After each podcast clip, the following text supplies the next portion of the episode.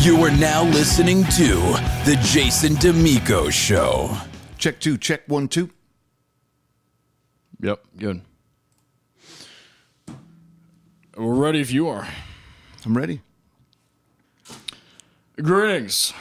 Welcome back to the Jason Damico Show. We are here live in person, which is really cool because it's been an interesting five months of uh, quarantine.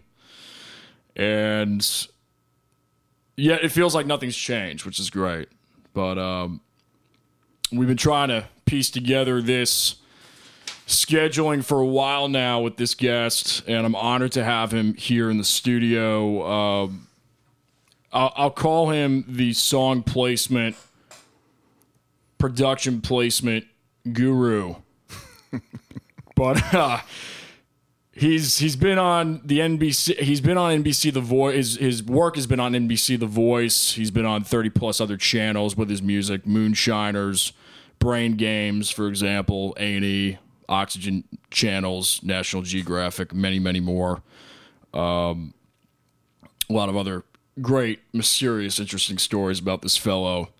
Please welcome to the show my very good friend, Mr. Dean Caputo. Thanks, Jason. Good to see you, brother. Beautiful Harley outside. I uh, I got I got to open up with that because that's just it's like alpine white. Harley calls this particular color Morocco gold, and in the right reflection, you can see the specks of gold in that. Wow. But yeah, it's white for the most part. Yeah, maybe in Phoenix. so your your career is really interesting, um, multifaceted, multi multi genre, uh, and I mean even outside of the music industry, we may talk a little bit more about that, but I'll leave that up to you.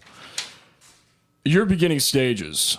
Let's talk about how you got into music. Uh, My father, really. Um, my father, upstate New York, he was in the drum battery of a drum and bugle corps, small, regional, I would say, not DCI, not you know the national com- competitors, but the the local stuff, upstate New York, and they would pound two by fours in a barn all winter and all spring before they saw a drum. So they were in that barn and they were pounding fifths and sevenths and ninths and elevenths and thirteenths and fifteenths and paradiddles, double paradiddles, flam taps and drags all winter long. He never read music. Wow. They had this, they had their entire show memorized. They didn't see the drums until probably springtime because they had to start marching for position and finding their spots to perform. right. right. And so he did that before he went in the Navy when he and he was very well versed in music. And he'd come home, he had come home from the Navy with stacks of albums, vinyl, anything from, you know, James Brown and the, the, the musical uh, soundtrack for Shaft. So R and B all the way to jazz and, you know, Cat Steve, uh, Jimmy the Cat Smith, for instance. And I learned a lot about music listening to his vinyls after uh, well actually also in high school he had a 62 strat and they played in a band he played in a band where there was uh, three strats a strat bass and a drummer and they were called the decoys and they played all the 50s music that was hot at the time and they gigged and whenever this band santo and johnny came around say to Lake George or Troy, New York, or Albany or Saratoga, my they would call my father's band the Decoys to warm up for him. He still got he still has the posters. Wow. Wow. Uh, so you know that Santo and Johnny's major hit was was it Sleepwalk? Sleep sleepwalk, yeah. Right. And maybe you could interject that as background, you know, when you edit. But uh, it's a great melody, and almost everybody's heard it. They don't know who it is or the name of the song, but Right. they'll be like, ah, I know that song. It's been in movies, it's been in commercials, whatever. So fast forward to when I'm nine years old, and my father's got an old hollow body Gibson laying around, and he heard me pick it up and go through the strings and start playing some melodies and you know two string chords, and he started to show me some chords. It was missing a string. The following Christmas, Santa brought me an acoustic guitar and an Alfred's uh, guitar book, and so th- that's when I started messing around. but I was never the guy to practice. And I always felt like I had some sense of knowing how good I could possibly get no matter how much I practiced. And so I would get frustrated not getting any better and I would put it down for months. And so uh, through my teenage years, I got back into it and I started playing with friends in garages.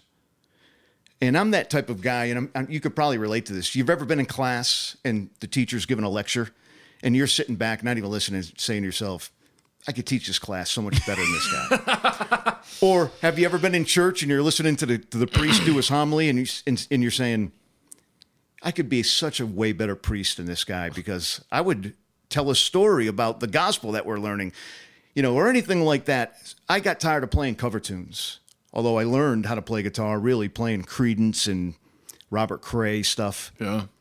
old 60s stuff, or Southern rock. So easy to play by ear.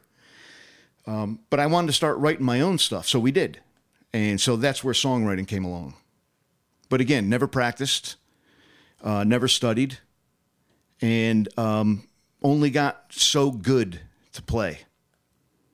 So I kind of just never pursued it.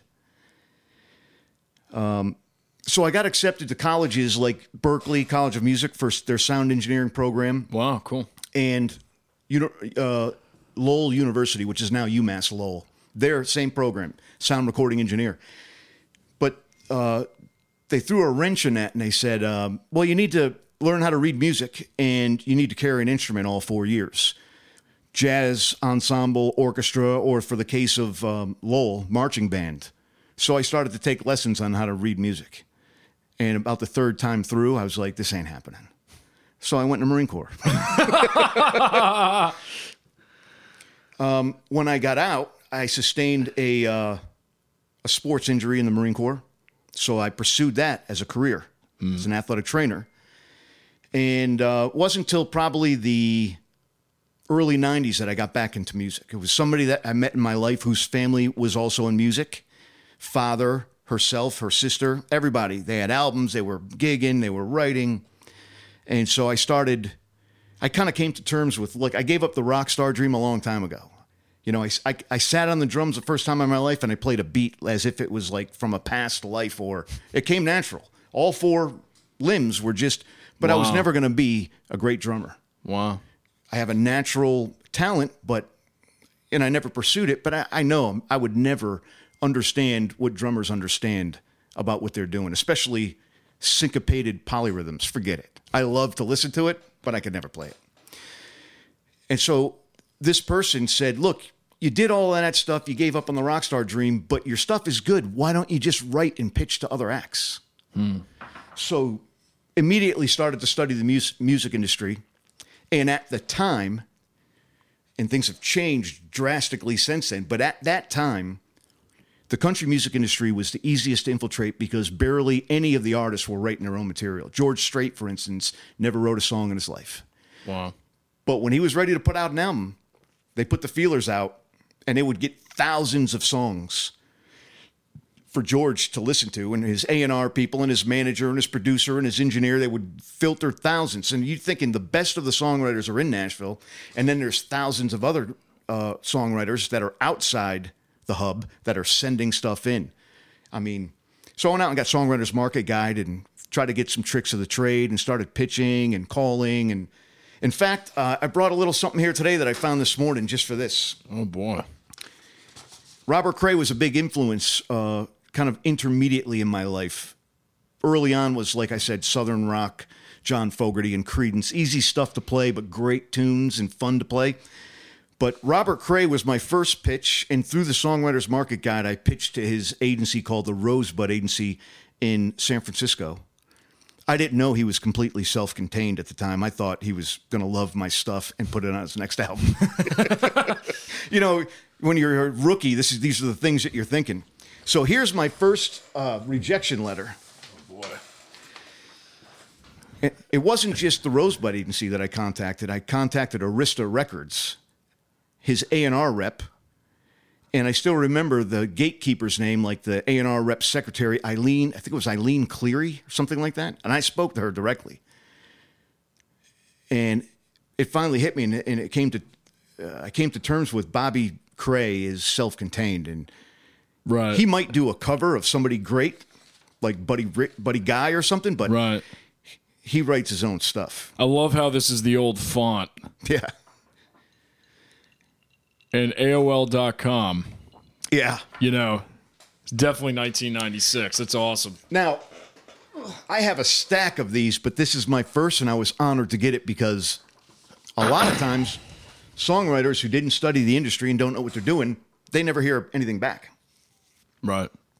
These people took the time Right. to say, "Hey, man, uh, thanks for pitching us this song, um, but we just don't have a place for it right now. You know, best of luck." They took the time to respond to me, and I have a whole stack of these rejection letters saved in a folder.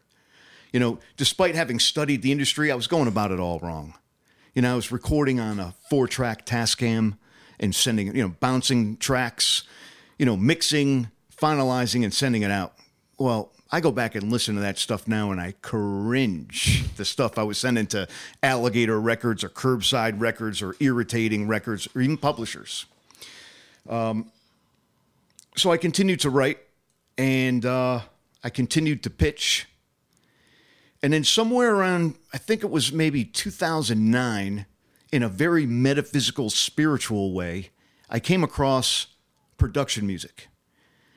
Now, all the time prior to that, I was writing, I was seeking writing a hit, Grammy winning, Grammy nominated, gold album, you know, the 9.2 cents, you know, per song, per album sold on a gold or platinum. You know, I was looking for, you know, obviously the uh, performance royalties for radio play, and I was obviously looking for mechanical royalties on the sales. I was trying to write the hit as an outside songwriter. And in 2009, I came across production music in a very strange way, like look in another direction. And I did. I began to research and look into production music, and it relaxed me and gave me a lot of freedom, almost freestyle, because now I don't have to worry about um, writing in that small container of verse, chorus, verse, chorus, bridge, Bridge, chorus, chorus, chorus. outtake, Yeah. you know, whatever. Now I could do whatever I want. I could write a 12 second sting or I could write a minute, six second, you know, bed that's got a great groove and it's got chunks of 12 second things. And then it changes and brings in drums 12 seconds later. And then it brings in something else. And then you can step it all up to full production at the 40 second mark and then step it back down and roll out of it. And a, a music supervisor could use the entire thing or any 10, 12 second portion of that thing. Right. It's very marketable. There's a lot of freedom and liberation in that. And I began to write that. And I began to get picked up by publishers all around the world. And my, actually, you know, this is a, I don't share this with, with a lot of people, but um, insofar as digital audio workstations, I got a MacBook and I got Logic Express, kind of Logic Lite, but I had no idea what I was doing. You know, it's been years since I worked the Tascam 4 track, which was a enormous, monstrous hunk of equipment. Yeah. So I went to GarageBand first and started to mess around with the click and drag and loops and then, you know, customizing loops and do, tweaking however I wanted and putting stuff together. And my first placement was on uh, Pawn Kings, Pawn Stars, Pawn Stars. It was about a 12 second, 12 second uh, blues slide guitar called uh, Walking the Tracks or something like that.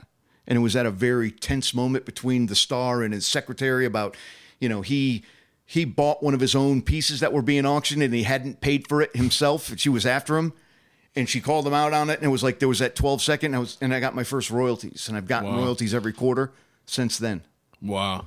through BMI and also kind of another odd publisher I have that puts me into some odd kind of placements like web commercial for a Czechoslovakian energy drink, say. you know, that kind of thing. But yeah, that's that's where I am today. Now, the last few quarters my my uh my royalties have been under a 100 bucks. So I think I need to get back in there after I finish a couple of things that I have going on and producing some new stuff. Because mu- music supervisors love to review the new stuff that a publisher or a um, a music library has. Right. hey, we're looking for this, this, and this. All right, uh, here's a here's a whole slew of material you can. No, but we, where's the new stuff? Where's the stuff that's just been uploaded like the last sixty days? And they'll jump on it, Right. Because it's ne- obviously probably never been used before. Right. For instance, like Jingle Punks, I think they went exclusive. It got to a point where it was uh, non-exclusive, but I uh, I remember them sending out emails a few years ago saying, "Listen, you got 45 more tracks to upload as non-exclusive, but after that, if you want to upload them here, they have to be exclusive." Because there was a lot of overlay, Right. Right. and I can get into that when we get into the music business. but, Sure. you know, there's been some major mistakes made at major inter, uh, national corporate levels, like during Super Bowl commercials, that have, you know, gotten the attention of music libraries and music publishers and uh, pointed them towards, yeah, we, we need to go exclu- ex- strictly exclusive. So, like, I was studying the uh, the country music industry and trying to pitch to artists and publishers and barbers or hair salons or the bartender or whoever could get the material. You know, the gardener, if he could get the material. In fact, I pitched directly to at the at the Raleigh State at the North Carolina State Fair in Raleigh. I pitched directly to uh, Jimmy Johnson, his people. I badged my well. I got backstage and I pitched him a, a Nashville produced song. And uh, who's the other guy from Chapel Hill? Had some stardom, and I don't mean Eric Church. Way before him, and his last song I think that hit was "Alyssa Lies." He's local, black hair. He was a kid at the time. Not uh, he had he was a three name guy. I went and saw him at the state fair too, and I pitched to his folks, but uh, nothing came out of that. Three name guy. I don't. I don't know. Not Jason Michael Carroll, but somebody else, So, like along those lines. He's a local guy. He he he was on a label in Nashville, um, and he had some hits, and he kind of just disappeared into obscurity. I don't know. So anyway, as I was studying the music, the country music industry, uh, now that I found, you know, I was studying the industry as a whole, and I had a lot of contact with a lot of different people, and I, I got ripped off, I got schmoozed, I Yeah. got led in the wrong directions. Um, I made all the mistakes that other songwriters. I, I guess it's kind of like this. Like when I, when I was giving lectures at the School of uh, Living Arts in Raleigh, Yeah. uh, through our mutual friend. Um, and I was speaking out about the music industry and the music business because, and I was running songwriting groups. I was coming across songwriter after songwriter. Song. They were writing thousands of songs that only their mom heard. You know, at some point you have to drop the pen, put on your business hat, and start marketing your own material, uploading it, pitching to publishers, music libraries, getting it out there to people to get placed. You know, if you're not going to be the artist and you're not doing things to get heard and get a following and get noticed by an A&R rep, then at least get your music out there so that somebody else might pick it up. Or as in production music, it might get played in the background or even a theme of a television show or a movie. Um, I would explain to these kids, stop writing at some point and market your stuff. And here's, I've made all the mistakes that you can make, but what I'm going to tell you next is how to avoid those. Right. Here's what to look for, and here's what to avoid. So I had the the the blessed opportunity to get ripped off, make mistakes, spend way too much time, way too much money getting to where I wanted to be. Um, but I'm able now. I'm in a position now where I can share those mistakes so other songwriters don't. That's that's a really good synopsis as far as like how you got to where you are. And I, I'm curious. We were talking right before we went on. You know, entrepreneurship, the music business in general, for creatives, and I, I'll speak candidly about myself. Uh, yeah, it's hard throwing on that hat, and I'm a business major. and I've and I've said this many like this is not a you know I've said this many times on the shows uh, like multiple times. Um, it's a whole di- it's just a whole different psyche. How how did you how did you what, was it a struggle for you personally or did you ever when when did it click that you had to sell constantly be selling constantly be pitching It's like that first television placement. And um well, it's like this. I gave up the rock star dream. I gave up trying to write a hit because now everybody's self-contained primarily. Right. Bobby Cray was self-contained back then, but everybody's writing their own. I mean, people are becoming singers because they're songwriters and they're playing their own stuff. It's like uh, Michael Bolton is wasn't it Michael Bolton who was writing tons of hits and says, "I want to do my own album." They're like, "Well, you know, you really don't have the voice for that." Come on. And he's, he had 100 hits before he even cut his own album. I'm pretty sure that's the guy. Kind of a graspy voice. Well, he started, you know, writing for himself and he put out some albums and they were hits and, you know, he made it. Wow. Wow. When it came to production music, I had been through the ringer with marketing. I, I knew I wasn't going to perform. I was sending out to studio or, you know, doing instrumentals myself as my own producer once I got into Logic and then, you know, Logic Pro. And I was paying to pitch, which you absolutely should avoid. There's all kind of music, X-ray, and all of these music libraries where you're paying to get heard. Avoid it's an that should be avoided at all costs. I spent so much money just trying. Oh, I just want the opportunity to be heard. If you listen to my stuff and you don't like it, at least I know you heard it and you're giving me an honest opinion. And I was paying five bucks, three bucks, ten bucks, twenty-five bucks to to pitch my material for some industry expert to to hear it, and then nothing would come of it. And I was like, this is this is this is not the way to go. And I'm burning through a lot of cash. Right. So I continued to study, and I found music libraries, um, Jingle Punks, for instance, which every one of my television placements has come through Jingle Punks. They're great. Now, it's a little bit of selling your soul. I've hoard out my music to anybody that would take it, just to get heard, just to get played, just to get kind of affirmation. Yeah, your stuff's good, man. Because look, it's being played on this or that, or the other thing and I put it out there. Really, I hoarded out there, sold my soul just to get it out there. And now, because of that, um, for the most part, Jingle Jingle Punks will have a blanket license with music supervisors. Those are the guys that go out and collect the music and start putting it in as background and soundscapes for their programs. Um, the blanket license is, I assume, so many seconds or this much over a minute or background music, you can just take it and we'll collect the back we'll collect the back end royalties uh, off the cue sheet, Right.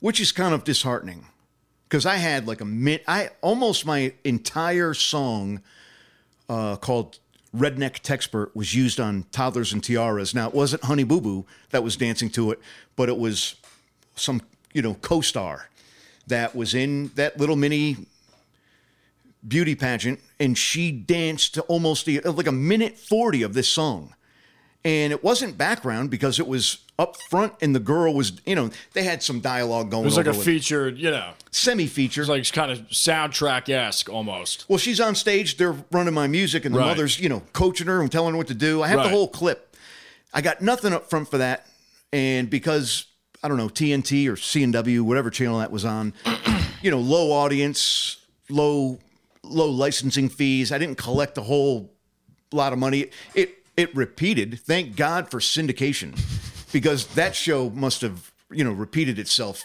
hundreds of times. And you know every time it plays you get paid but it's not like mike post on down down down down, down, down. Law and order. Right. any time of day. Pull up your guide and it's on three different channels Oh, and you're probably marathoning. That dude's worth 55 million dollars. And we were born on the exact same day. Me Wow. that's not even his real name. It's, it's like postovich. He's like from the eastern bloc of europe originally his family but Yeah. he, he changed it to mike post. That guy has put all his kids through ivy league college has a mansion a boat motorcycle whatever he wants because every time law and order plays he gets paid Jeez. Uh, so anyway, I studied all that. I was I was paying to get heard, and I found Jingle Punks, and you had you have to audition. They listened to a few things, and they were like, "You're good to go." So you got to upload the songs. You got to do all your metadata, descriptions, and what Yep. instruments, whatever. Yep. And I got my first placement, which I didn't know for probably 14 months when I got my BMI statement, or maybe I had some service It's like a biometric music service where they they're listening to every channel in North America, probably probably now the world. You upload your music in the highest format you can get, probably Wave, right? And it gets put into a, a biometric database, and they're listening to every It's channel. scanning. They're scanning it, and if there's a blip of something that sounds like yours, they put it in your queue. Gets you review yeah. it, and you can assure that you got you're getting paid. Now, if it was yesterday, you're not going to know. BMI's royalties for that quarter are going to come out like 8, 10, 12 months from now, but you can cross reference. That's how I knew. Wow. Wow. Um, So once you get that placement, you're like, oh, snap. That's an affirmation that my stuff is good. It's Right. worthy of being played on cable television. So now you're writing and you're producing, and as soon as you're done with that piece and it's perfected to the best that you think you can do with it, now you're mastering it. You're splitting it up, the stems, some stings, some transitions, some bumpers, and you're uploading all that into Jingle Punks because a music supervisor is going to come by and you're going to get another placement. So it was like a, you know, it's kind of like you were after that hit, that first hit, and uh, that's what that's what changed my whole. Creatives hate to be on the business side of the desk, but when you're but when your creative addiction is being fed because of the marketing and the business aspect that you pursued, you're willing to Then, do then it. it's then it, It's worth it. It's a cyclical. Yeah. Yeah, the other publisher that I mainly, or music library that I mainly use is AudioSparx. Their upload is grueling. It's probably 20 pages, but you know, um, they have kind of like an uh, an XM radio type of format, and I have a ton of tracks, maybe 30 tracks on their radio, and that's really what brings in my money uh, for royalties with them. It's outside of um, the performing rights organizations. It's outside the pros. They're direct license from the songwriters and the creators. So it's a whole different world over there. Once you get a placement, man, it feels great. And then you get another one and another one. And man, whenever I saw, you know, very few cue sheets end up in your BMI uh, royalty catalog, uh, BMI, BMI catalog, but some of the cue sheets do end up there. So you can almost find out real time if you scroll your catalog at B. I don't know how ASCAP does it, but Right. sometimes I'll go into my BMI catalog and kind of scroll and I'll see some cue sheets pop up, like NBC The Voice. When I saw that, you know, I, I was almost in tears. Granted, it was a 12 second, 20 second, 42 second, you know, background from some country artist that was going to audition from Arkansas and then went back to his hometown and, his, you know, Grammy sitting on the porch, you know, you know, sipping tea. I don't know. But it was there. And let me tell you, the money is ridiculous. Right. You know, I might have blind auditions, you know, nine, let's say, a 12 second cue that played once because they never repeat those in the country. You know, once once that once that program airs, regardless of what where they are, it never repeats. They have blind auditions, that's it. It plays once. So I'm a third co-writer with some Canadian guys, one in Costa Rica, one in Montreal, of you know, redneck texpert, let's say. 12 seconds once. I think my pay was 180 bucks, which means those guys through SOCAN got 180 each. 12 seconds once. Wow. Wow. So yeah, network television is where you want to be. Let me let me talk. Let me ask you about your creative process then, and then we'll we'll get back to kind of like the music business side of things. But what is there a formula for you? Is it just kind of If there's a if there's a million ways to write a song, I'm still checking off the boxes. right? I, everyone's different. And I'm not sure that any two were even close. In fact, there's been times, and I'm sure so many other songwriters, composers, uh, creators of music um, will attest to this. So many times I sat down to compose one thing and came out the other end completely different. You know, there were there were times where I sat down to write a blues song because my heart was aching at the time. You know, emotions are your best muse, your best fuel. Yeah. If you're not going through bad things in life, you probably shouldn't even be writing music. because that's where the best music comes from, the deepest of our emotions. And I may, even in my rough times, have sat down to write something, you know, heartachy blues and come out with kind of an inspirational, uh, uplifting outlook kind of songs. Like, how did I even get here? Right. I mean, how did this happen? Right. So sometimes um, spirit takes you over, maybe, maybe helps you. Look, writing for me, playing for me is is a catharsis. You know, it helps you drain some of that emotion. It's, it fuels you, but you need to get rid of it because it's toxic and you need to overcome it. So creating is a way to do that. Creating, I think, in Buddhist uh, f- philosophy is also a, a, a, manner of prayer. If you have God given talent and you're utilizing that talent and you are focused, it's like a meditation when you're creating that work. And as you produce that work, it's in essence to them, it becomes, it's like prayer. Well, as a Christian, I can relate to that. God given talent, indeed. As, as unworthy as it may be, because I'm never going to be necessarily, I may never be invited to the Grammys or nominated or have a, a, theme on a network television show. I should, in my eyes, but I, I may not. That doesn't limit how I look at uh, my success because how many people do you know? You may know a few, but how many people does the, anybody in the general public know anybody who's had music on television? Very few people. I mean, granted, the technology is cheap, easy to use, and every kid's in his basement right now creating music, especially during the shutdown. Yeah. And if they do enough research, they're going to know how to get it out there to the industry and get it heard and maybe get it placed. So the competition now is a million times more fierce than when I started and when I was doing it even back in 2009 and 10 when I was first getting television placements. Um, but the process is emotion. I have to have the motivation and the time. I can't sit down for five minutes and throw an idea down. Right. I need to have that road paved for as far as I can see. Right.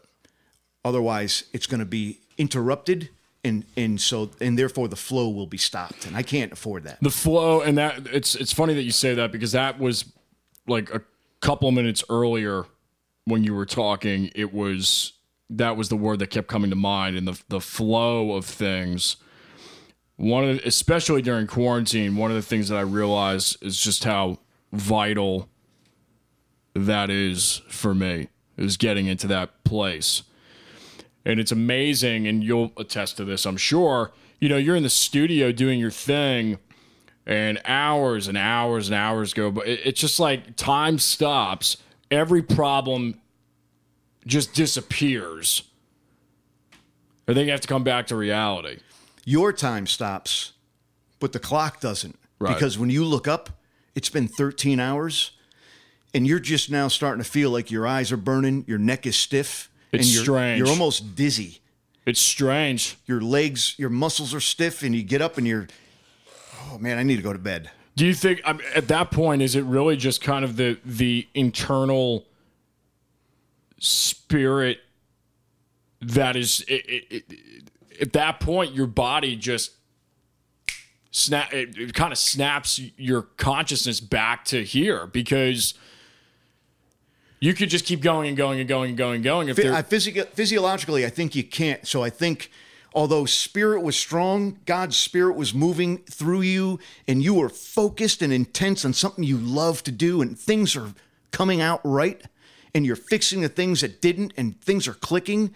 But at some point, physiologically, your body says, "Oh, it's time to quit. You got a lot down. You're not, you know, you nothing's lost in this. Now it's a matter of polish Right. and edit Right. and production. Everything else is production. The creation is there.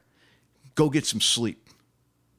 Yeah. Physiologically, I think overcomes spirit at some point where you just can't go any further. But spirit made, you know, God's spirit got you to the point where you could rest now because all that enough mud is on the wall to stick that you get up tomorrow with fresh ears and fresh eyes and you're you're wholly refreshed. You're like, "Oh yeah, I could see I was getting tired here." right and you polish that up or take it out or redo it. But the majority's there, and now you have something that you feel good about your creation. Lars Ulrich uh, talks about you know, kind of the Metallica production process, and they've worked with Bob Rock's one of my favorite producers of all time, and they they cut multiple albums with Bob, and then they ended up working with Rick Rubin uh, later in their career, and they talked about um, working with those two, two very different producers. Bob's very, very, very engineer oriented uh, musician, eh, just stellar. Where Rick is just very hands off, kind of more ethereal with his way of producing. But despite all of that, Lars said that the a record or a song or an an audio format production is just about you know making a thousand plus choices a being a being a being and then hopefully just getting to the end and hopefully that all those choices made were were correct. Uh, i think it's just a, an incredible way to put it because as a as an engineer as a as a player as a singer as a songwriter eh, from the moment it's written to the to the time it's a left right master bus it is just decision after decision after decision.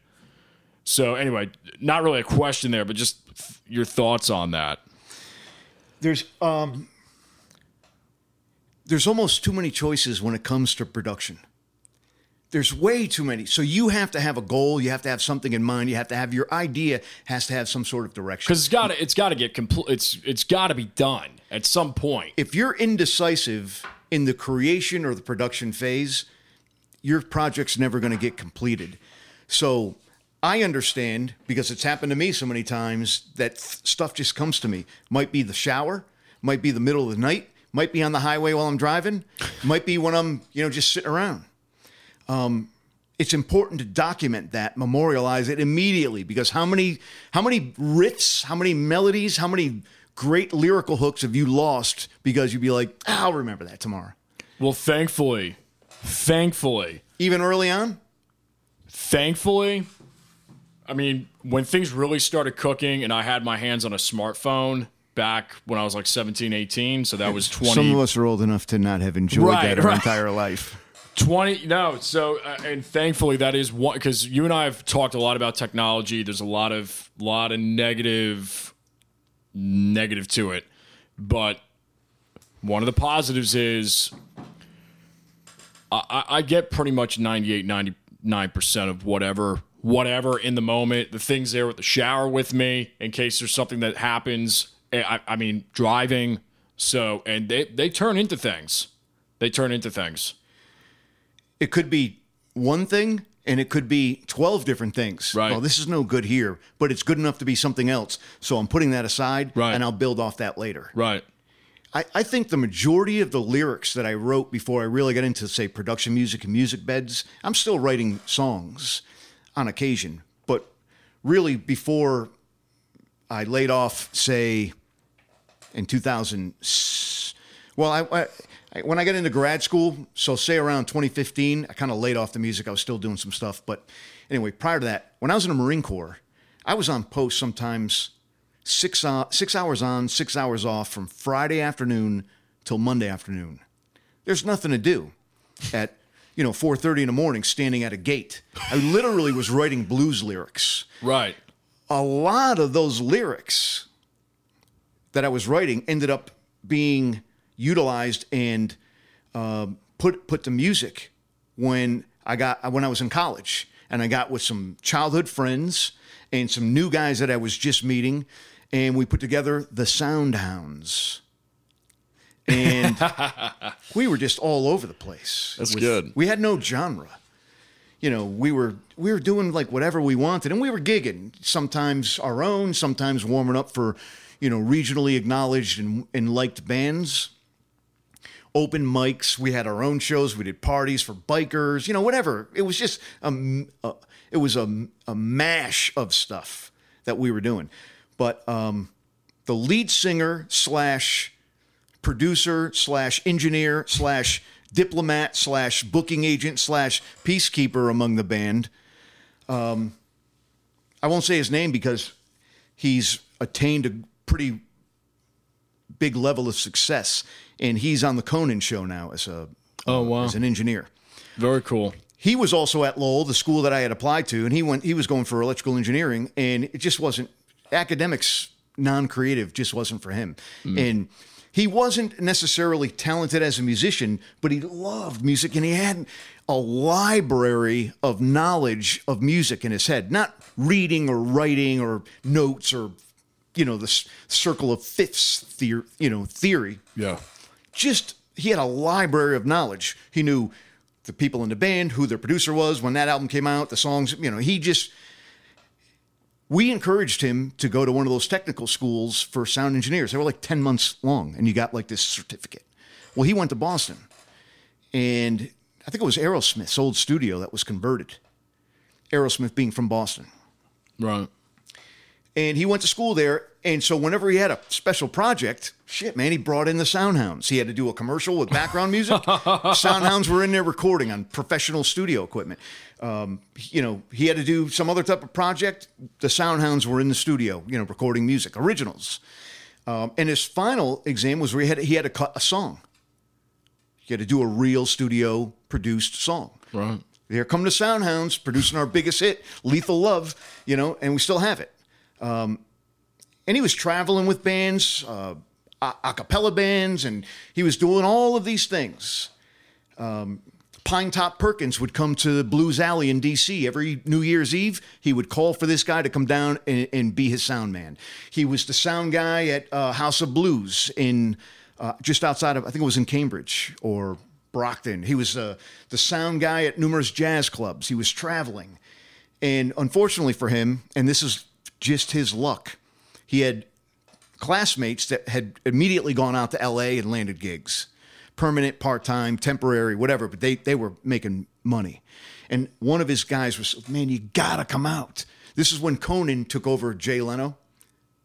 You gotta come out. So he packed his stuff and drove to California. And then Leno said he wanted his show back. And so there was no Conan.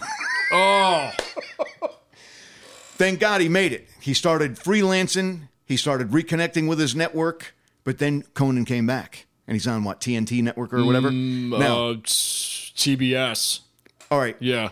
But they don't pay the licensing fees for BMI or ASCAP. I don't know if you've noticed, but if you ever watch the show, you don't know what music they're playing, or you do because it's now public domain.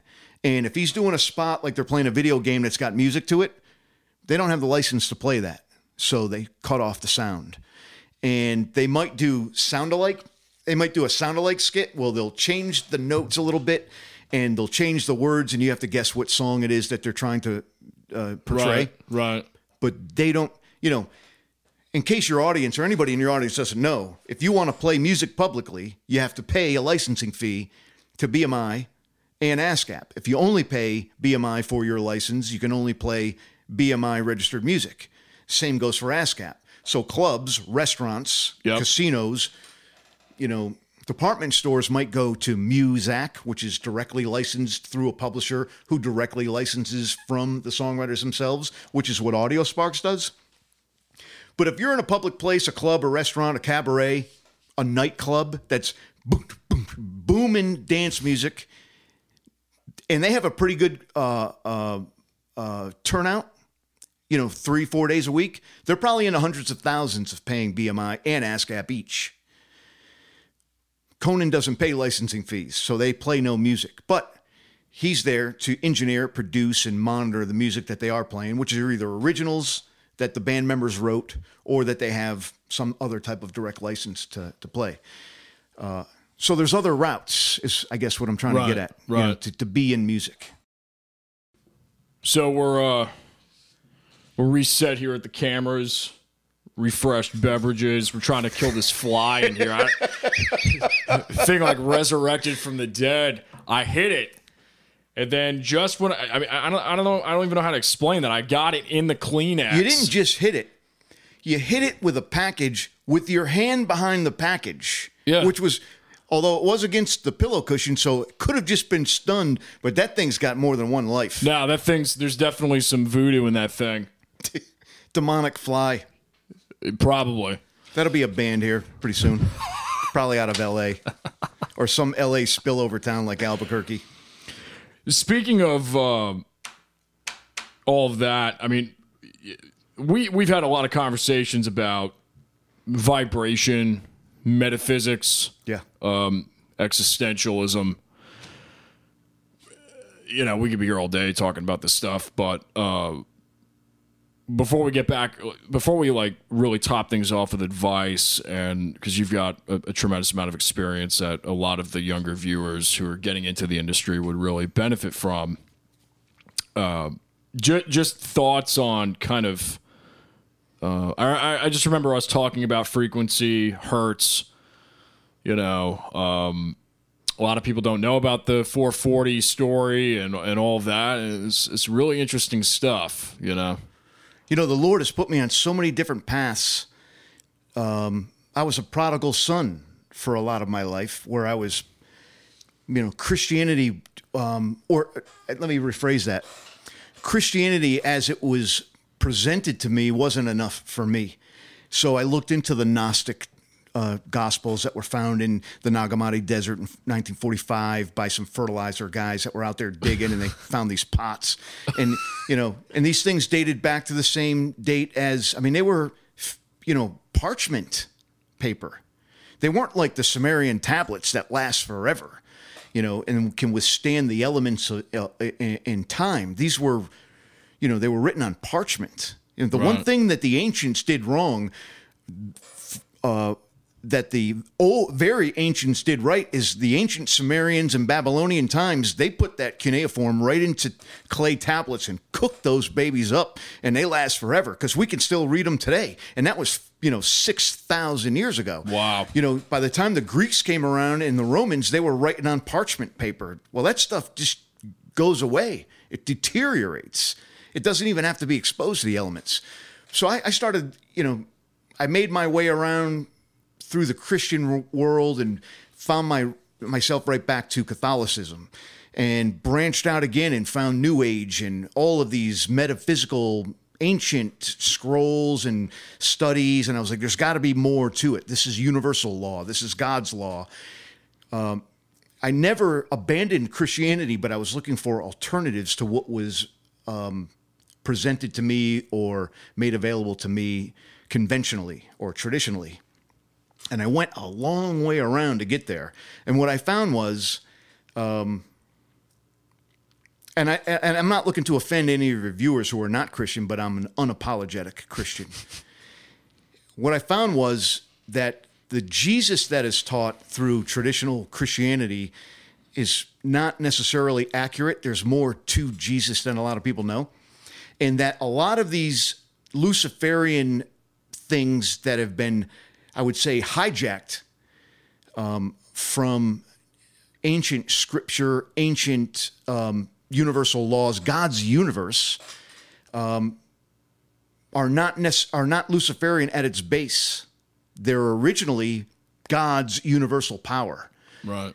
numerology, for instance, gematria, um, Plato's base, you know, Platon, the Platonic solids, Right, right. You know, the pineal gland. A lot of this stuff has been hijacked by the pagans or Luciferians. Why? Because it's God's power that they're using against God. So yeah, I've been I've been out there deep down the rabbit hole. Uh, I'm careful what I pray for so that it's to the right uh, power, to the right entity. But in those explorations, I came across a lot of things that I can find a way to put back scholarly, biblically to the source, the source being God, the creator.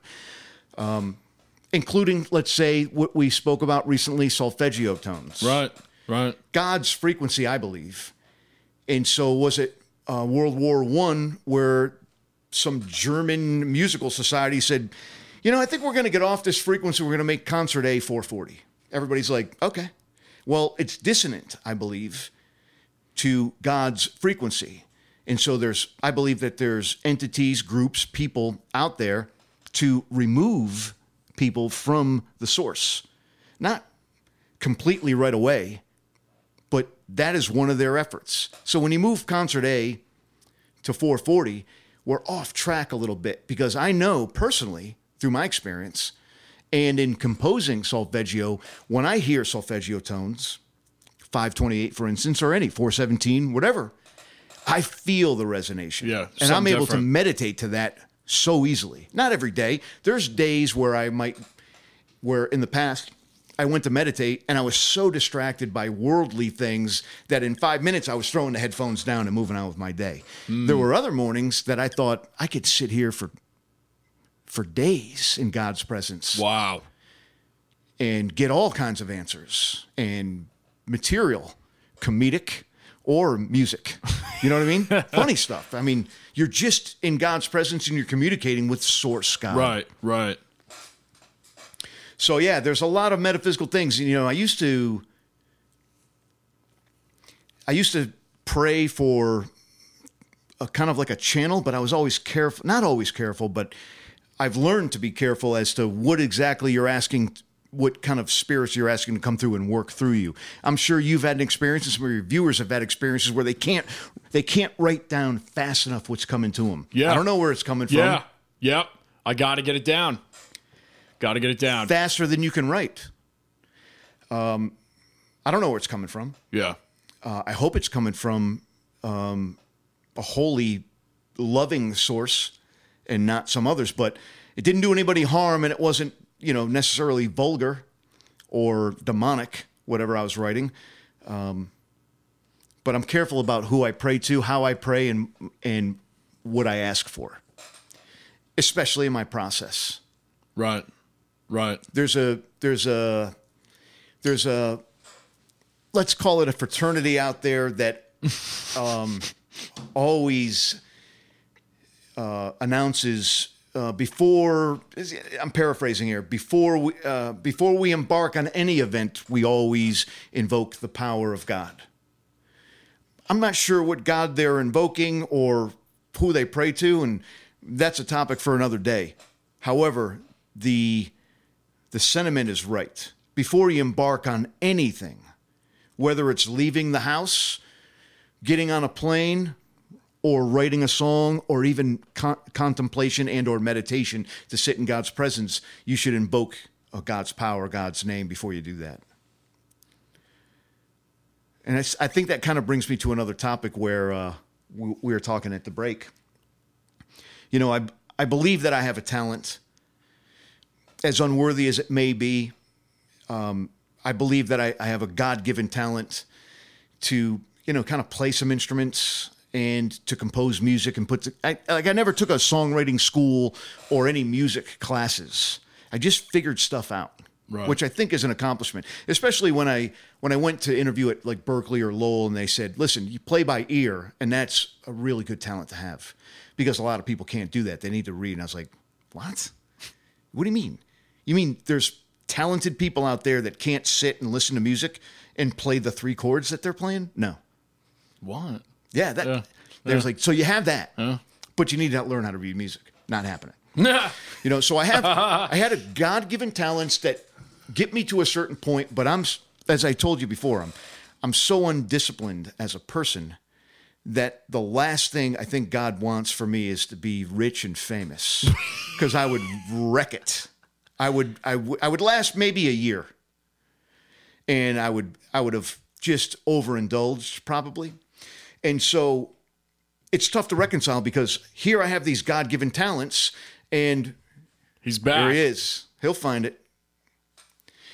Keep talking. I think I'll take a sip. That's eighty dollars scotch, so be careful with your swipe. You know what?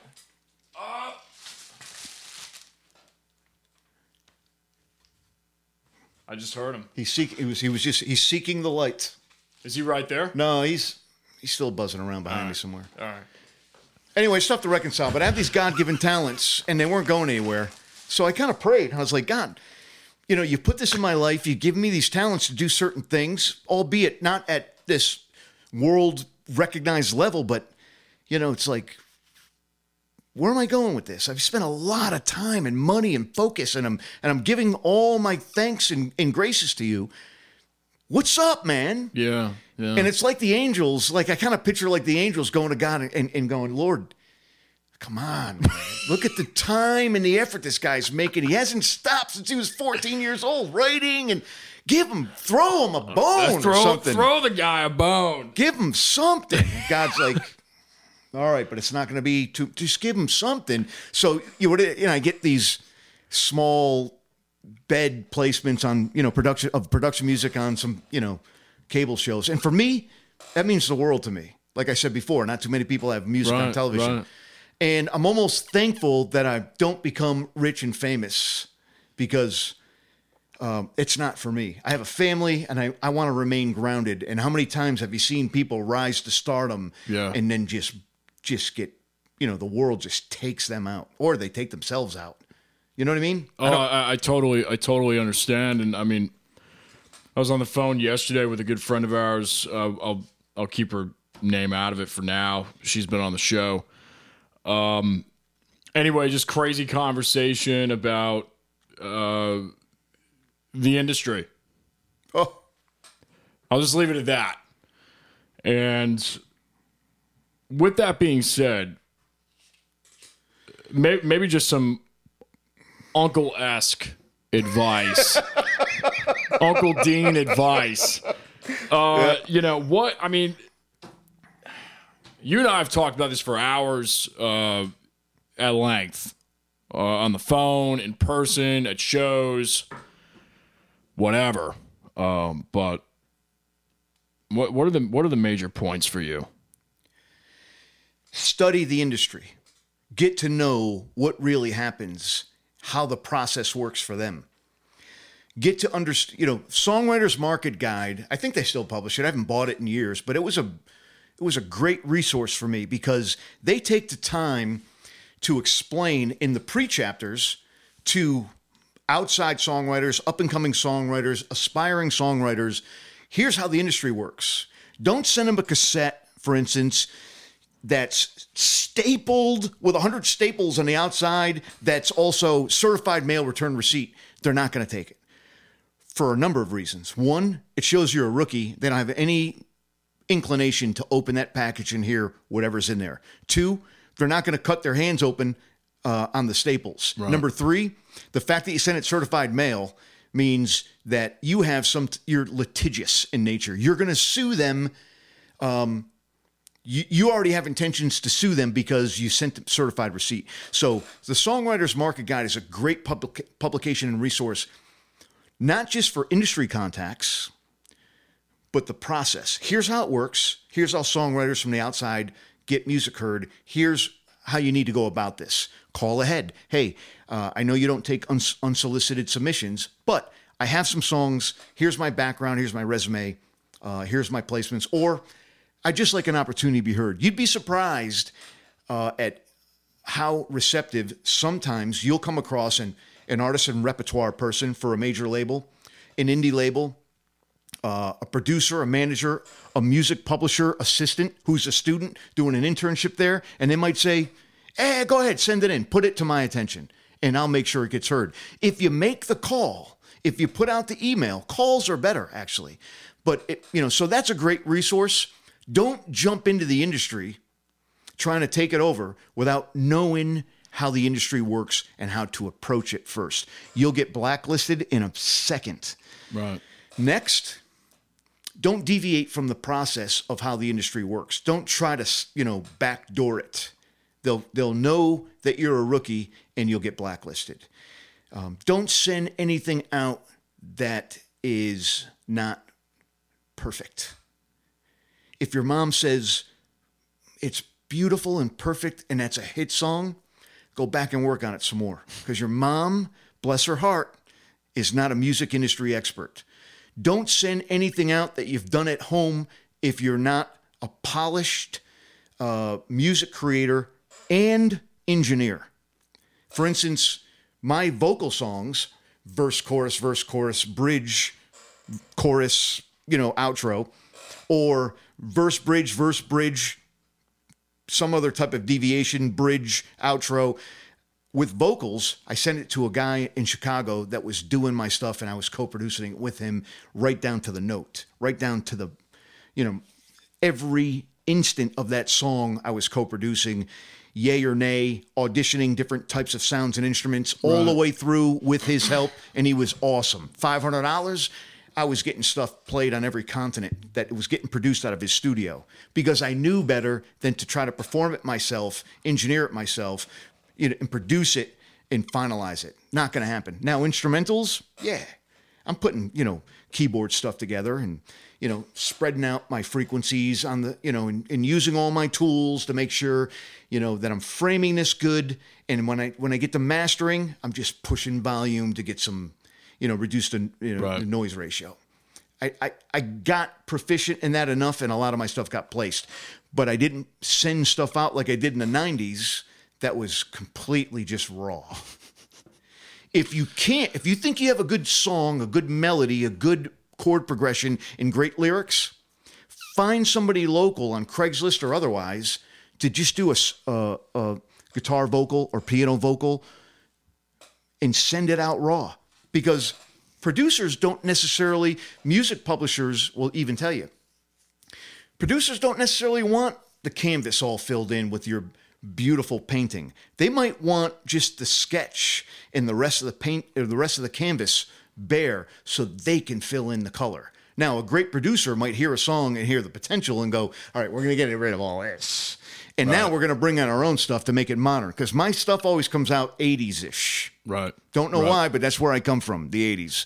So I might be better off doing guitar vocal, piano vocal, and getting it sent out because the idea is still there and it leaves a lot of canvas unspoken for for a producer, an artist, an A&R to put the rest together.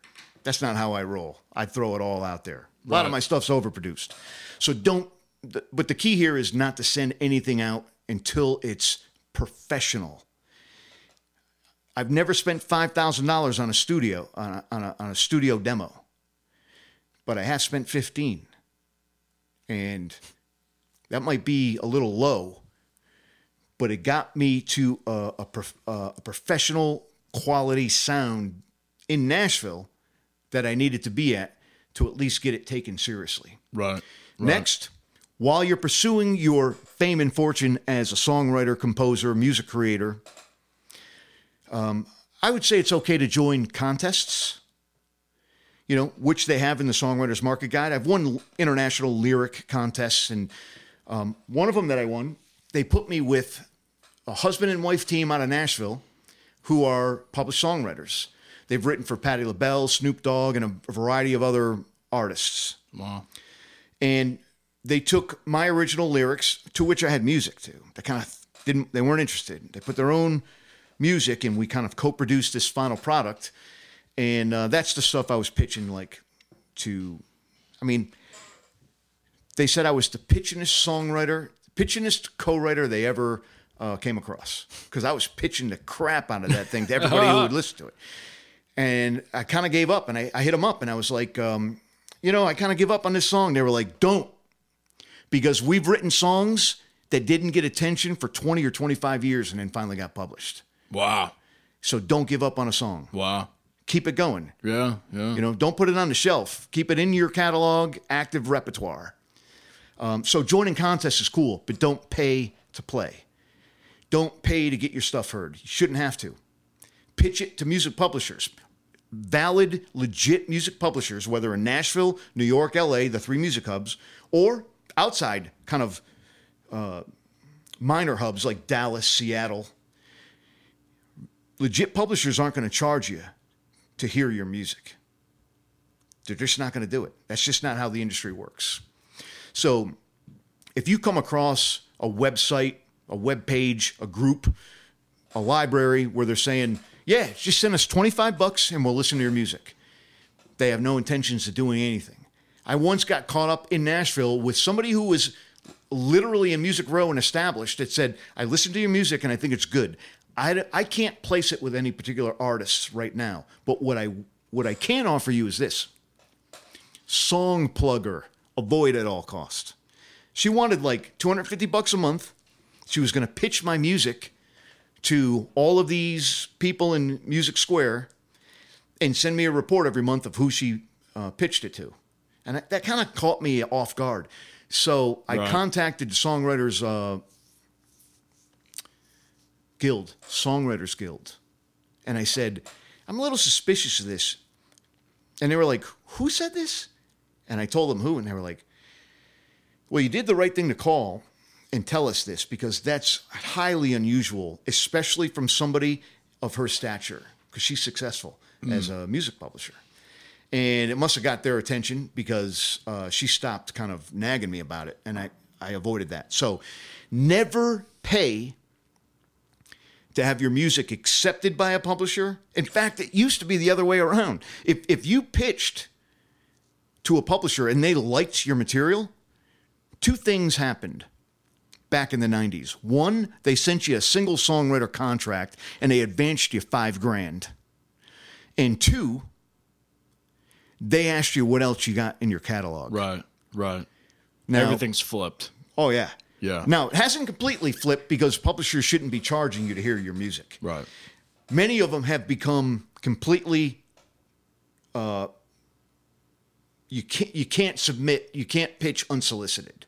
You need to have an industry contact refer you. They need to know you. Somebody needs to call them ahead of you, whatever. Right, But right. it doesn't say if you call them, cold call them before sending them something, and say, "Listen, you know, I don't. I know you don't take unsolicited material, but here's the deal. Here's who I am. Here's what I've done. I'd like to send you a song, and I think you you might like. It's going to take 45 seconds of your time. Can I send it to you? You'd be surprised. You might get it, like I said before. Uh, how might- many will say yes or uh, you might get a yes. okay? And I did. I was making cold calls from landlines back in the 90s, and I was calling people like at Arista or Landslide or Curbside or Wow. whatever. I was Wow. calling pe- I was calling labels. Were you? I mean, were you dedicating a certain amount of hours per week to Oh, this, or was it just kind of like, yeah, I'm gonna, I feel like making some calls today, or was it really regimented for you? I was getting the songwriters market guide. I was creating my own database in my little word processor, and because we didn't have laptops at the time, and I was I was creating records of who. First, I would go through is like, okay, this is good, this one's good, this one's good, this one's good to pitch to because they they do that kind of music, Right. whether it's southern rock, blues, or country. It, it was methodical. It was planned. and then I was starting to make calls, and then I would document. Yeah. Called, left a message. Called, they said they haven't listened to my, you know, they get they received the submission, but they haven't listened to it. Right. You have to be professional about it, um, or they're not going to take you. You're, you're going to get blacklisted. So study, don't pay, reach out, try to make some contacts. You'd be surprised. Are you going to get a lot of hung, hang up calls? Yeah. You're going to get a lot of rejections. Yeah. If you can't handle rejection, go find another hobby. Sculpt or paint or whatever. But I have a stack of these rejections. Proud to have them because at least they took the time to get back to me. Um, but again, paying to have your stuff heard is a red flag. Music X-Ray. Uh, I, there's so many websites that I was got affiliated with and spent so much money for naught because nothing ever came out of those. Nothing. I got one contract in Nashville through uh, an indie label. Um, unfortunately, nothing came out of it, but the guy sent me a single song contract. that it was beyond the days where they sent you the advance of five grand because they had a lot of confidence they were going to get it placed. Um, and there was a reversion clause in the contract. That's always important because you don't want to tie up something exclusively with one entity and then never be able to get that back and work it in other areas of the industry. So it, I fought with them about because they were still showing up in BMI as having control over the song, and I was calling them, emailing them, writing them, you know, whatever. And I finally got control of the song back, and I'm able to work it now in other areas, and it's getting placed. You know, you don't have to be at a top notch music publisher to get heard. Jingle Punks is not necessarily top notch. I would say uh, Audio Socket or Crucial Music are pretty top notch. Look at the credits after any program and slow it down or stop it and see who provided the music. Who placed. Right. Yeah. So there is a particular music library that I absolutely can't get into. They've rejected all of my material. I even co-wrote a song with a guy who is like a major star with this library. And I don't know if it's because he saw that I was a co-writer or whatever. It got that he submitted three songs. One of them was the one we co-wrote together. The other two got accepted, and the one I co-wrote with him got rejected. Yet I'm watching a show that I have music on through Jingle Punks, and at the end of the show, music provided by Jingle Punks and that library. I'm like, I'm just as good, bro. I'm on the same shows as you. You know, and when I hear about this guy on the boards, get on the forums and Right. look on the internet. You'll find, you know, a music library report. They're charging now, but the information is worthy uh, because there's a lot of inveterate, very experienced, successful songwriters, composers in that board that share a lot of music, tips and whatnot.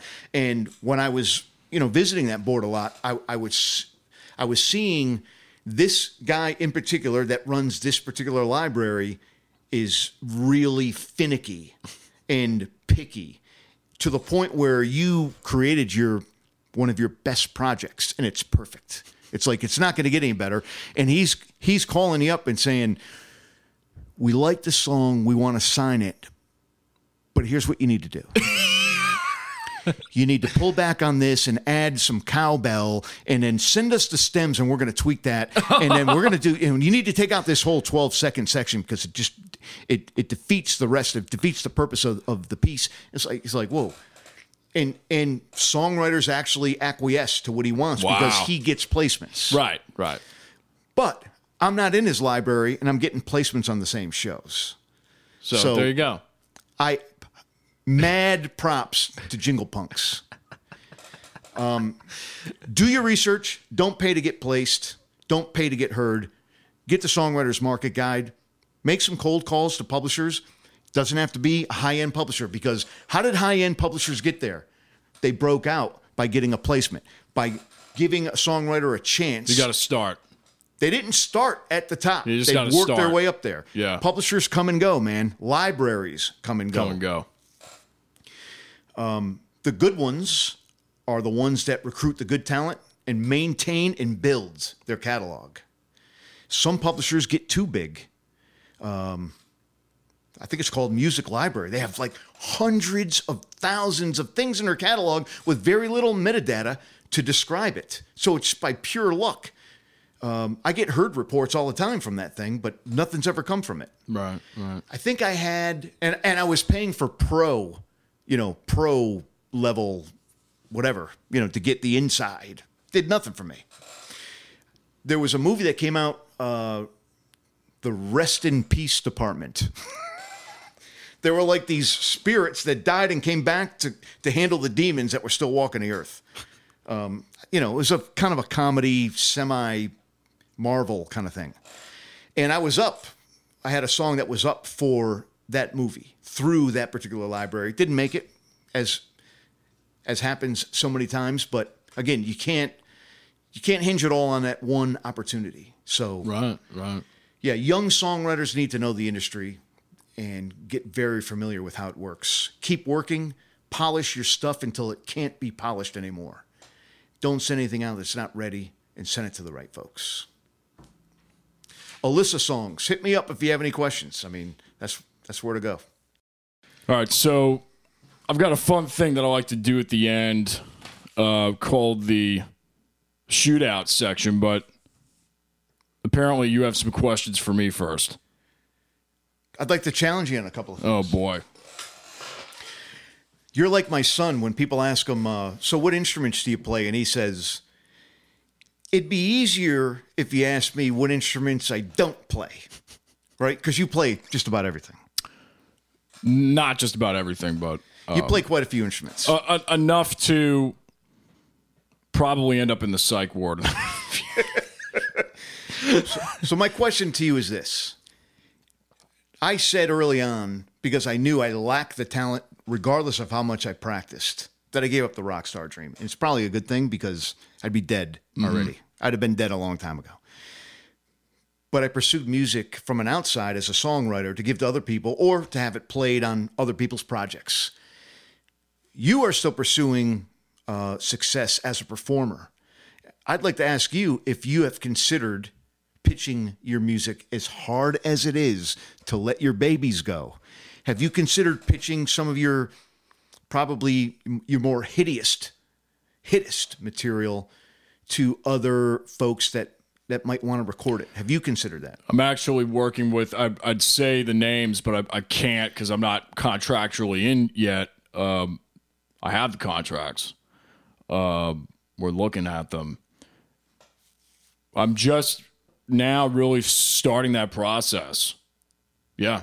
Um, It's liberating, isn't it? It, it's it, what's cool for me is it, just knowing that okay, this is me. This is what I do. But I've got I've got stuff that's very very you know one whatever one one six four five or whatever very cookie cutter. And I'm not saying that to knock pop music. Six one six minor four five. Whatever, one minor six four five. Yeah, you know, whatever. I have one of those. You probably have 25 no, I of just have one.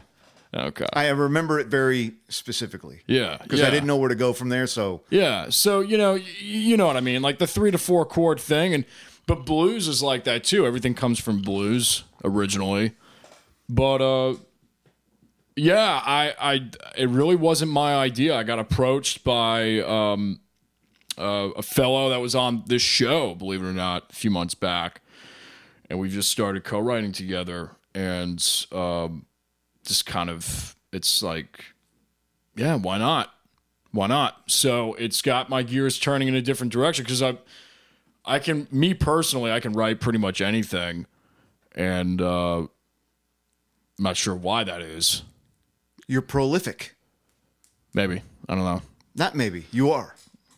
So yeah, uh, recently yes, and excited to do more of that. We'll we'll see where it goes. Have you ever considered taking some of your professional productions of any particular songs that you think are commercial? I hate to use the word commercial, but worthy of placement, um, not just to be recut or um, recorded by a particular act for an album, but have you considered placement as production music for other artistic projects such as movies, uh, commercials? Look at Black Keys, bro. Mm-hmm. Two dudes with a four track in their friggin' garage banging out melodies that you swear you heard before, but you haven't because they're fresh. And every they're making more on syncs for commercials, Gillette, whatever. Every one of their songs, pieces of their songs, are being placed in commercials or whatever, and they're making a ton on sync licenses rather than, um, you know, they tour and make money and they make album sales, mechanical royalties. They get radio play, they're getting, you know, performance royalties, but the majority of the Black Keys money comes through sync placements. You know, it's not selling your soul; it's sharing your music with other media. Have you considered that? Yeah, yeah, and I think, and again, it's it, it's more of uh, I think you have to really be settled. And some people may disagree with me with, with this. I know that, and from the conversations you and I have had, it, this stuff just takes time to to to really find who you are, what you do. And I know that the production stuff that I was doing years ago, I mean, I, I remixed my first two records and, and put them out because uh, I totally took them off the internet because I just, yeah, I cringed every time I heard them knowing what, what they could have been. So I just did that. So because an artist is never uh, absolutely satisfied with their work. Ten years from now, you go back and go, oh, "There's so many things I could have done differently." once in a while, it it it's just you know there's nothing to change. I think, at least I've experienced. I have experienced I that. There have- are those moments. I moments. might have a couple. I might yeah, have I'm sure you do. Just absolutely nothing I and they're always they're they're always when they weren't planned. You know, shitty mic. Whatever. that gave the perfect The- the- effect. yeah, yeah, yeah. you know, it might have been a crappy mic, but kind of gives it character. Yeah. And- and that's the thing is like there's so many little nuances that you have to learn, and and that's uh, I think it's just a, a thing where some people I, I would say like myself I don't know there's just yeah. So like the point the point is this. As a non-performing songwriter, let's say, or as any songwriter, even one who's performing but not really getting there, you still have great material that you've created. There's so many opportunities. There's a ton of opportunities, but you have to be careful. See, one of the mistakes that I did, that I committed, as even though I was studying the industry, I was over anxious on getting heard and successful. There's a fine line between being unselfish with your music and getting it out to be heard and being and whoring out your music. I hate to use that term, but that's really what I true. did. I gave it to anybody who would take it. I mean, maybe seven or eight years ago, my wife brings me a $90 deposit on a shared account that we used to have like at a, a Bank of America. I, I you know, I, I no longer bank with banks. It's credit unions only because of personal convictions that I have. But I'm still on her bank account by name. And she was like, "Hey, do you know who this thing is? Um, blank and blank music? Because there's a ninety dollar deposit in here." And I was like, uh, "They must have used my music, and those are my royalties." She was like, uh, "You know, can I have it? Yeah, go ahead to keep the ninety. I, I don't even know who it was because my stuff is all over the internet. with Right, right. I mean, I don't even remember how to get back. Like, you know, duck dollars or dollar die. You know, I'm in so many different websites. I don't know if I'm getting ripped off if they're using my stuff without license, without paying me. Who knows? I went, I went too far. So you have to be careful with Yeah. who you go to. Now, there was one point I wanted to make about exclusivity that I forgot to mention, and there was a major mistake, and I, I'm pretty sure it was during a Super Bowl commercial.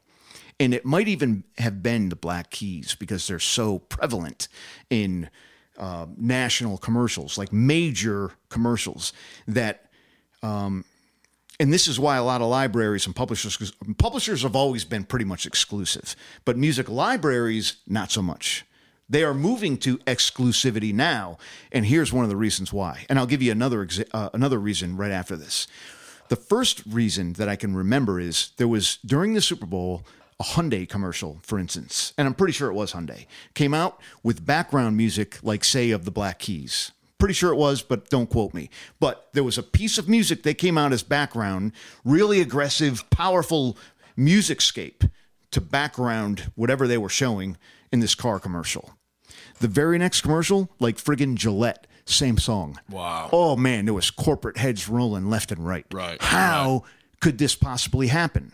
Right. So a lot of the libraries, which is where this music may have come from, not necessarily a publisher, but maybe a music library, and there's a difference between the two.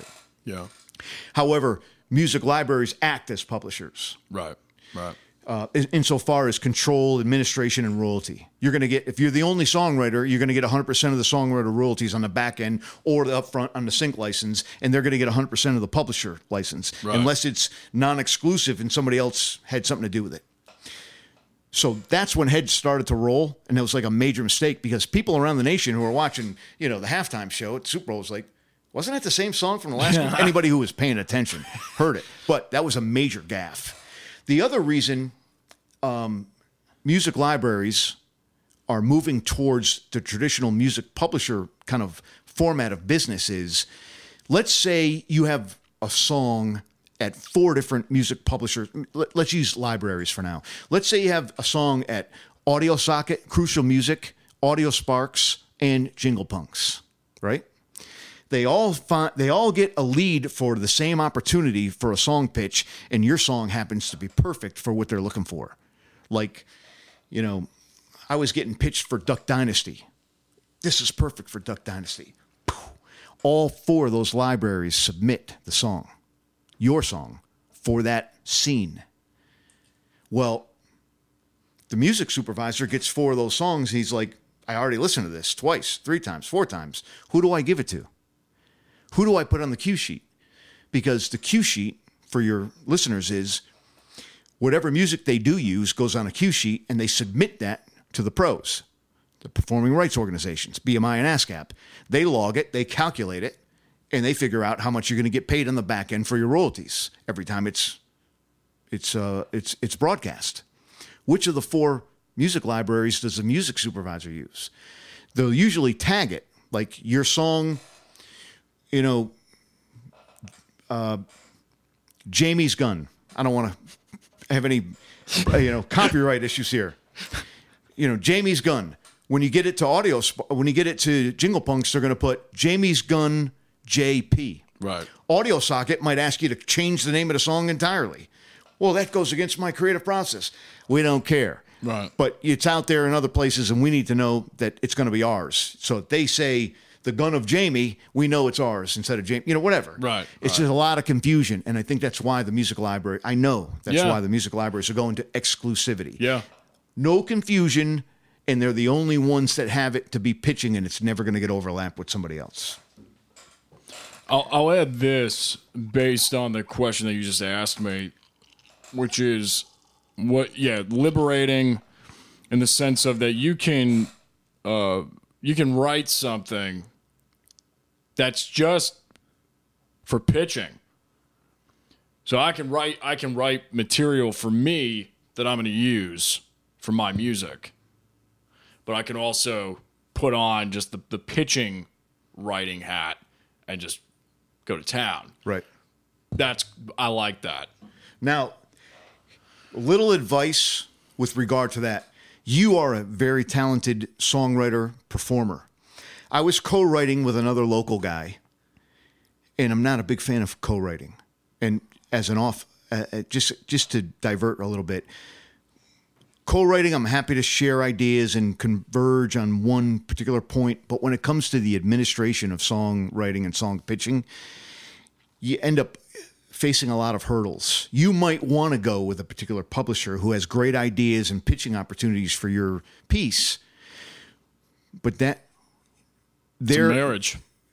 There comes contracts and, and verbiage and clauses and you might there might be an opportunity coming up that your music library wants to use this for and your songwriter's holding you back your co-writer's holding you back because he doesn't want to sign for this and i don't like this word and i don't like it. so for me i'm no i, I don't co-write anymore it, because it gets in the way of my administration and, and pitching abilities I just now started actual like from a business standpoint started doing it. It's, And this is after I've written hundreds of songs. You it's know, almost like you have to come to terms with your co-writer with the, not just the, i- It's the gotta be idea. right. It's got it's not just a creative process that you have to kind of be in sync with them. It's the post-creative process, the mission. the administrative. Yes. You have the creative and you have the administrative. That's it. Make sure that you're in line with the co-writer on both of those aspects before you, you know, engage in this endeavor because there's a lot of headaches at the other end. It's great advice. It's great. So um, I was co-writing with this guy, super talented, great songwriter, great guitarist, very creative, very fresh and unique. Uh, was was gigging acoustically, and he, we met to co-write um, something. And he said, "You know, I auditioned for um, Jingle Punks and I got rejected." And I was like, "What? How's that? I mean, what did you pitch them? What songs that you that you wrote? Because I was familiar with this catalog. I mean, he had a lot of good stuff. Oh no, I didn't pitch that stuff to him. well, what did you pitch to him? It was like a Casio computer. I was like, you're kidding me, bro. This is what right, you. Right. He tried to create like melody, ambiance, and music bed with like some, and he didn't. You know, it was like this is completely different from who you are Right. and what you create. What the heck is this stuff? Of course they're going to reject that. No, bro. Do me a favor. Stop and don't pitch anything. You're going to lose credibility with them. Once you're rejected once, they might be willing to hear you a second time, but after that, they're not going to they're just not even going to respond anymore. Don't pitch anything else until at least give me a- an opportunity to hear it. Not that I'm an expert, but I'm in a lot of libraries and I've had material accepted. I know what they're looking for. I mean, you might be a great songwriter and performer, but you if you want to start pitching to publishers and in uh, libraries and you're not going to send the stuff out to get done or perform it yourself at a professional studio, don't send it.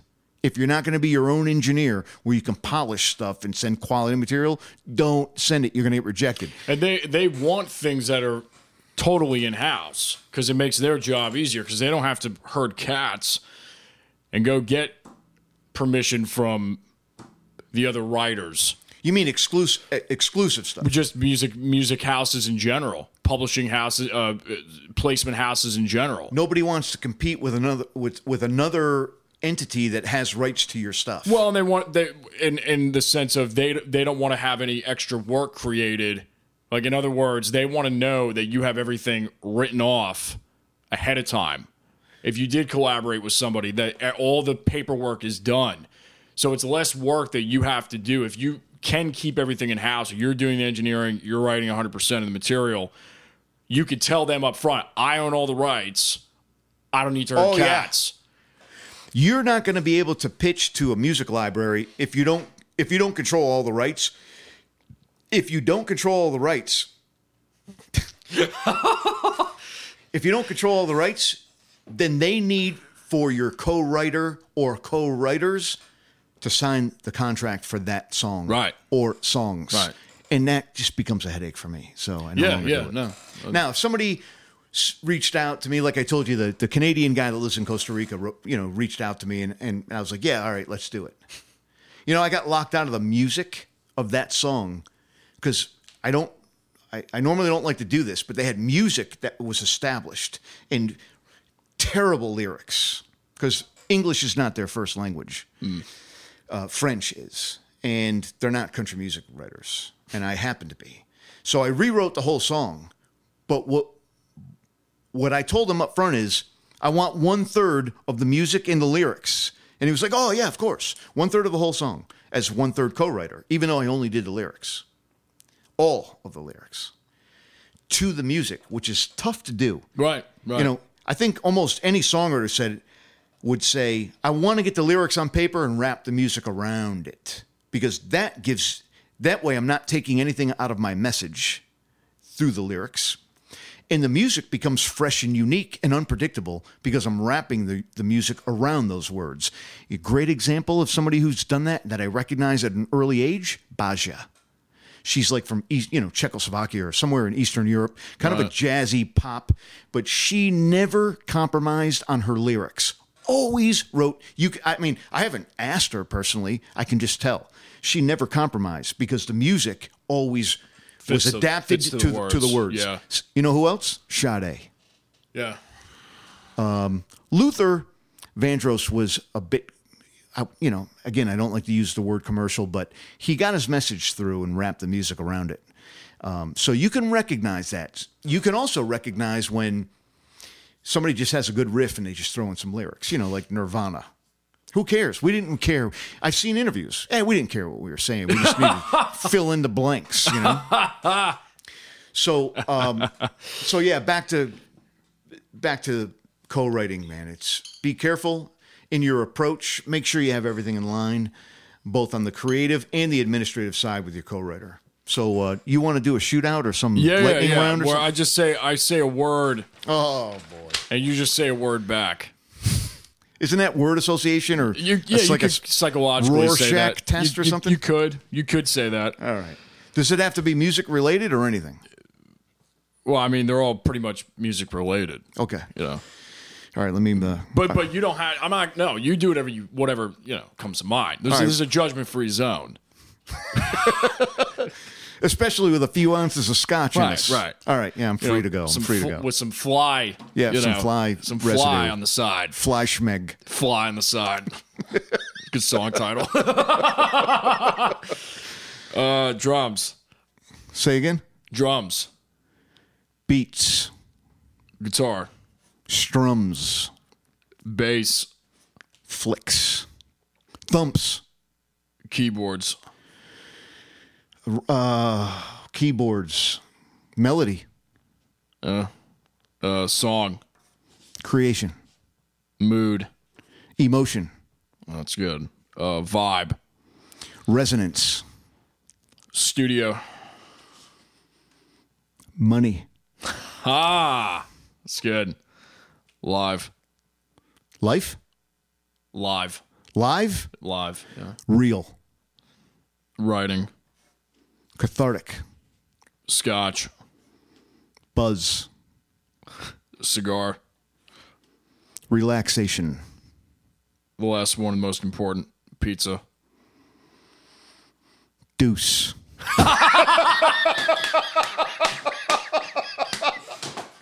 yeah, had to go there. I'm sorry, man. Uh, I ask everybody this question at the end, which is if you could go back in time to your 15 year old self, knowing what you know now, what would you tell him? Smarten the F up. I would love to go back to my 15 year old self and slap myself. Yeah. You know, get get your sh- stuff together. I blew my whole 20s, man. And I'm not sorry for it because they were a great experience. Right. But, you know, I went to the Marine Corps at 17, got out, went to college, was ready to do business in my early 20s, went down to Miami and just partied. I mean, it was like I was living on vacation and I had to show up somewhere just to get a paycheck, you know, during the day. Right. And then I just traveled and just, I just, I was living like a rock star in my 20s. And I was approaching my 30 year old self, and my father sat me down. He said, Hey, uh, don't you think it's about time you settled down? Pop, what do you mean? What are you talking about? Like, You're going to be 30 this year, aren't you? Yeah. Well, I mean, what the hell are you doing with your life? I mean, don't you have friends that are married with kids and jobs and houses? I was like, Yeah. You don't even have a job. You're pouring concrete, man. What you were doing at 14 years old. In and out of the Marine Corps, in and out of college. You're back up here in New York pouring concrete. What's. I was like, Pop, whoa, whoa, you're bringing me down, man. But it really. 30 hurt. 30 hurts. You'll see. 30 is no longer your 20s, man. and, Right, right. you know, the world kind of has expectations of you Right. when you're 30. You can't just be a flop when you're 30. You I'm need to already, be- I'm already feeling it in my mid 20s. the expectations of the world, Oh, of yeah. the people who love you, your friends, your family. Yeah. Like, uh, no, I give, I'll give everybody their 20s because I gave myself my 20s. Right. I'm never going to hold what people are doing in their 20s against them. Look, I had, I was already accomplished and established. Marine Corps, college degree with honors. Now I have the freedom to go do whatever I want as long as I'm still in my 20s. But 30, yeah, time to time to figure some things out. And so I went and got uh, the job that I just retired from. I had a professional career. See, that's the thing that I, I haven't mentioned yet, but I was never willing to starve for my craft. Was my songwriting good? Yes, it's been affirmed by the industry. They've recognized it, so I know it was. Was I willing to move to Nashville, LA, or New York and eat out of dumpsters and live in my car and be cold knocking and pitching my material?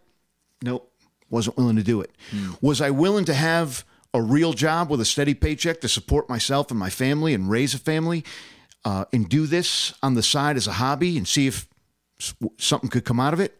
I was willing to go to those lengths and I put a lot of time and money. I sacrificed from time from my family, money from my household, but I was never willing to starve for it. And and maybe that's one of the requirements. Garth Brooks, for instance. I mean, if you ask me, that dude can't sing, but he can write and he can perform. And he moved to Nashville and lived in his truck and ate out of garbage cans for a while until somebody found him. Yeah. And Nashville's really competitive. Yep. You're almost better off not going and sending stuff in. Um, because everybody at the Bluebird Cafe is awesome and should be on a, on a label, but they're not. But, you know, he was willing to starve for his craft. I wasn't. Um, wow. Backup plan. I got to have some, I got to have an income. I got to have something that I can rely on and do this on the side. Maybe that's why I never made it huge, but I made it not huge. Your information, you said it earlier, but we'll have it in the description box below or to the sides, depending on the uh, if it's you know if people are listening, watching on YouTube, or if they're on Spotify, iTunes, iHeart, all those. Uh, where can they find you? Uh, alyssasongs.com. One word, Alyssa Songs, my firstborn name. Um, a lot of people are after that name. It's uh, I've been offered money. I've been tied up with uh, some litigation for chicks named Alyssa who write songs, um, but I'm not giving it up. So alyssasongs.com. I can be found on Jingle Punks, AudioSparx, uh, I also somebody came into AudioSparx and took a chunk of my catalog and put it on Spotify. So I have a number of songs actually Cool. on Spotify under I think and Amazon like Dean Anthony Caputo. So I don't know how it got there, um, and I make like you know a dollar per a million spins. so I'm, I'm not going to retire off it, but again, I'm just a humble songwriter. I'm glad that it's being heard and that there's there's people that like it and listen to it, favorite it, whatever. This has been fun. This has been good. Yeah, Jay. Fly is still alive. He's right there. Yeah, he just won't go He away. just won't go away. Should have let him uh, drink a, uh, a Yeah. little, little bit of the scotch. He'd be passed out by now. Um, Thank you guys so much for tuning in, and we will uh, see you on the next one. Peace. So this is a little bonus. we got him. You have any final words? He pushed. He pushed too far.